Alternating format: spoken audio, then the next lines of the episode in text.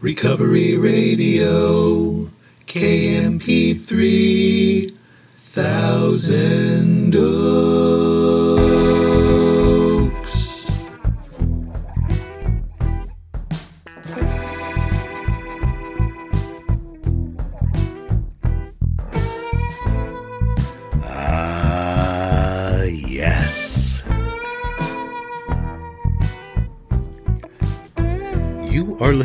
To the Recovery Radio Podcast on KMP3.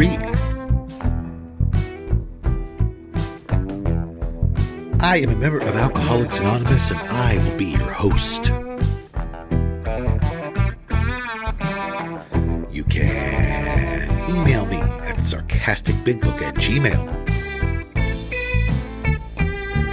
You can follow me on Instagram sarcastic.aa.book.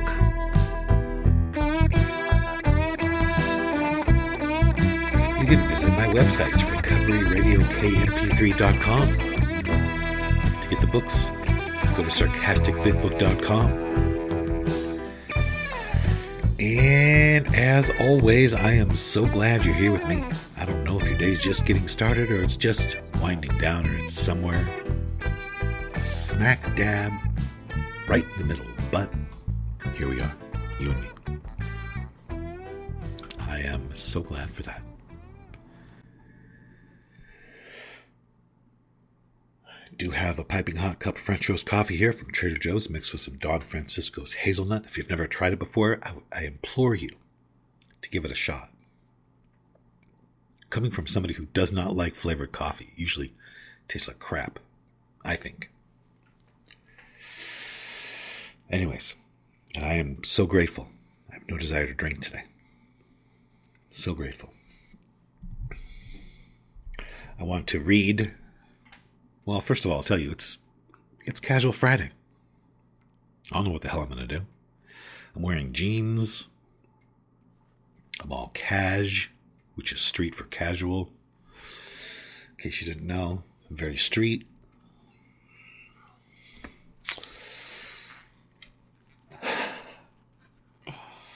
And uh, I want to read a couple things. I want to start by reading an email that I got. I love when you email me or send me a message. So feel free to do that. Today's comes from Andrew. Hello. I just wanted to write and tell you how much your podcast has helped me go back to AA. I previously had spent time in AA as part of a rehab center I was in at the time. And once I was free out of the facility, I stayed sober for six months and then, of course, started drinking again. For the next four years, I battled between I don't have a problem, I'm fine, I can control my drinking, I can stop if I want to. Well, finally, last November, I was given an ultimatum. I stopped drinking but never worked a program of any type of recovery or therapy. Then one day I ran across your Instagram page and I found your podcast, and I can't get enough of it. It's made me want to go to meetings and find a way to work with the program and find a solution. And that solution is working the steps. I went to my first AA meeting in the last four years last night, and I was nervous as you can imagine. And my heart was racing, and the whole 30 minute drive to the meeting, I listened to your podcast. And I walked into that meeting to open arms and people that wanted to do nothing more than help me.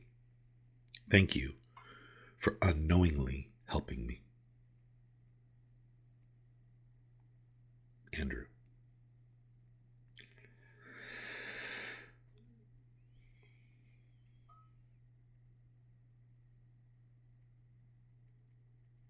And I asked him if I could read this on a show, and he said, he wrote back and said, Of course you can. Please let me know what episode, as I'm only on episode 19. I'm amazed at how quickly you went back to the podcast after your stroke. I'm very happy to hear you're doing well within a few weeks.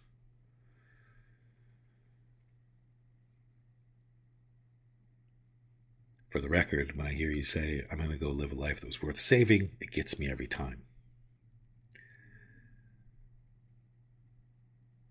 Like I will work to be there, and it's very hopeful and uplifting. So, anyways, thank you, Andrew.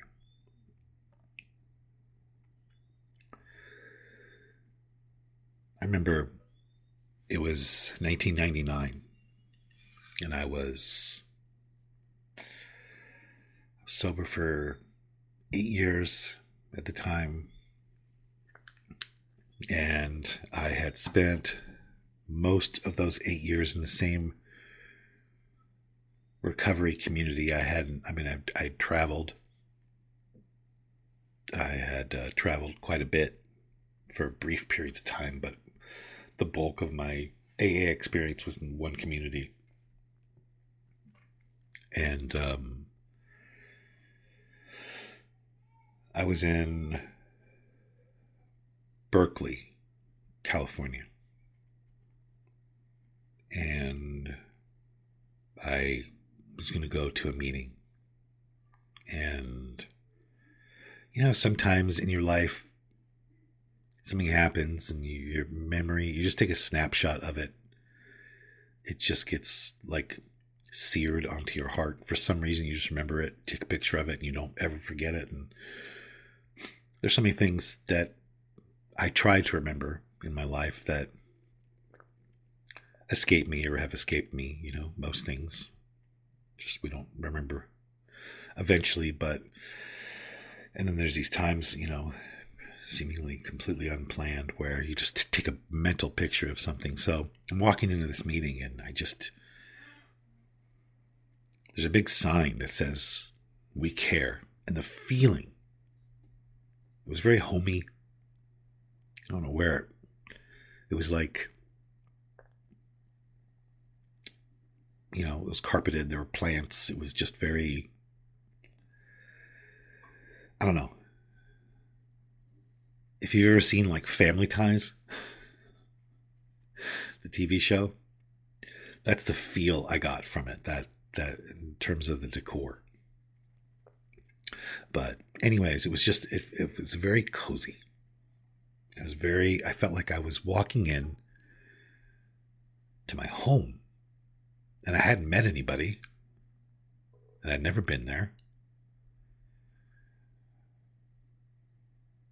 And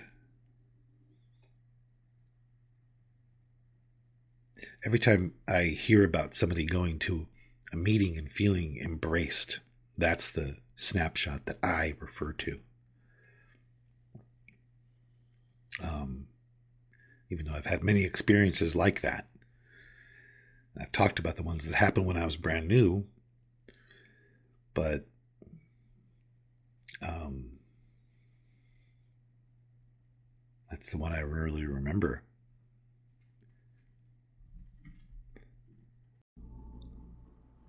Alcoholics Anonymous is small enough to fit in your heart and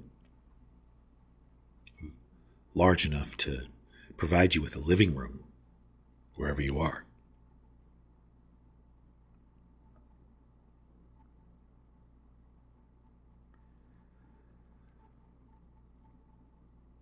I always think it's, I mean, there's a comical side to being frustrated with AA, I think.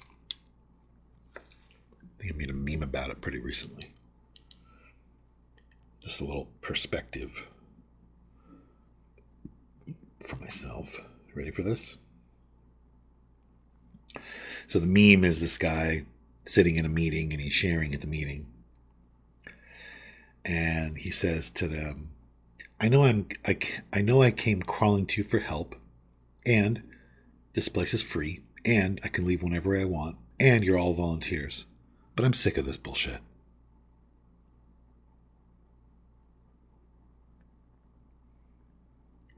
I know I came crawling to you for help. I know that it's free. I know I can leave whenever I want. I know you're all volunteering your time. But this is bullshit.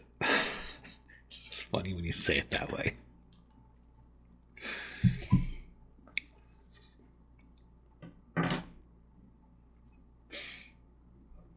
So, anyways, I hope you continue to send me some updates Andrew, um, I am interested in how that goes. Excited for your journey. The steps do work, in my experience, in my belief. They do not fail. I was talking to somebody yesterday. It was new. And I said, Why haven't you done the steps? And he said, I have done them. And I said, How do you finish something that starts with the word continued, or starts with the word sought, or uses the word practiced? What do you mean? Well, he went on to clarify, I didn't get to step 10. Did you make amends? No. I did an inventory, but I'm pretty sure I left things off of it. And I said, Are you pretty sure or are you sure? He said, I'm sure. And I said, So in my mind, you never really did step three. You never really went past step three. He was like, What do you mean? I said, Well, if I make this decision to turn my will and life over to God as I understand God, I'm not going to knowingly leave anything off my inventory. Am I? I don't think so. And he was like, Yeah. And I bring that up because it's just one of many conversations I of that type that I have that start with I already did the steps and end with I've never really actually gone step two. I've never gone past step two. so, I mean, my experience really is that the steps do work. It's just most people I've met over the years don't or won't do them. It is like that thing I was talking about recently on here, where if you saw somebody coming out of like a grocery store, you know, like a brownie mix. Oh, how you doing? Got all the ingredients for the brownie mix? Yeah, I got it all together. I'm gonna, I'm gonna try and do this again. You've done this before? Well, kind of. I, I mean, I, I have. I mean, I have made these before. I put, I put like one of the ingredients in the bowl and then I like walked away from it. Or I put different ingredients. I altered the ingredients and I didn't finish it. It's just, if you want to end up in a recovered state, just follow the directions. They work, in my experience. Also, I have to say, if you don't want to do that, that's fine. The big book itself says, hey, if you think you can find a different way, do it. Sincerely, do it. The big book is so gentle, it's so loving, it's so kind. You follow your own conscience. You do what feels right to you. AA itself says we don't have a monopoly on God. We're not claiming this is the right way or the only way. Simply something that has worked for us, and that's it. If you want to do it, rad. If you don't, rad.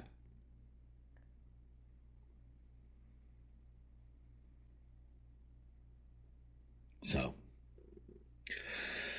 I just don't want to be that guy who's like, hey you got to do AA. Because then if when I'm doing that, I'm actually very much misrepresenting what AA says itself in its literature. I definitely don't want to do that, I'm sure. I have or will or do, but I don't want to. All right, moving on because it is Casual Friday. It is Cash Fry, as I, I like to call it. Today is uh, September 16th, so let's open up more sarcastic daily meditations. Are you ready? Here is more sarcastic daily meditations, more of what is precisely untrue 365 days a year. September 16th. You seem really smart when you focus on the defects of others.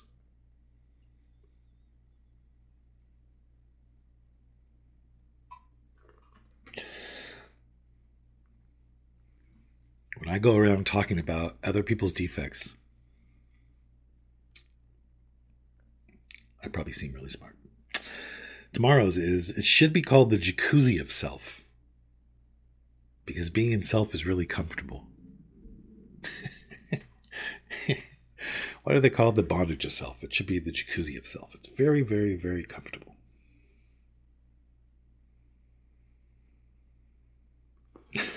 the next days, if you don't feel well physically, turn off your love lamp because other people should emotionally pay for it when we ourselves feel uncomfortable. The next day, trick as many people as you can today. It's probably what life is all about.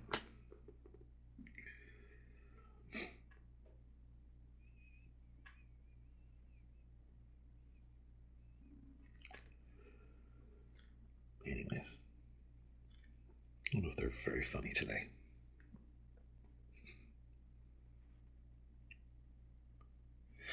All right.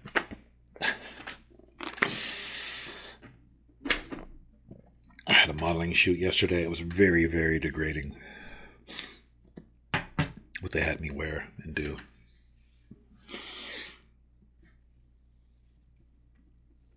You know that Rocky Balboa pose, you know, with the arms out and just showing my biceps. Well, they wanted me to do that while I was standing on a a Plymouth.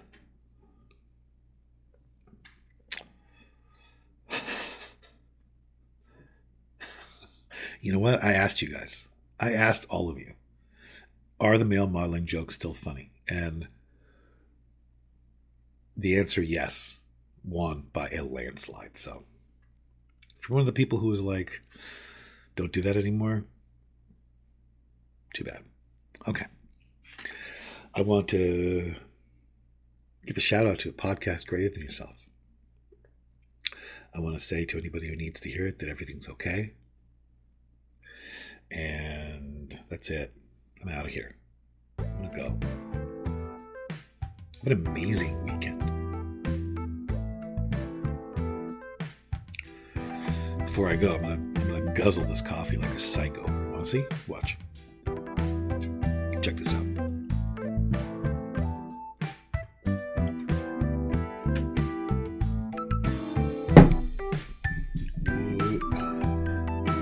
Okay. I'm gonna leave. All right. I do not know why my life was saved, but I am gonna go try to live a life that was worth saving, and I hope you do the same. Good night.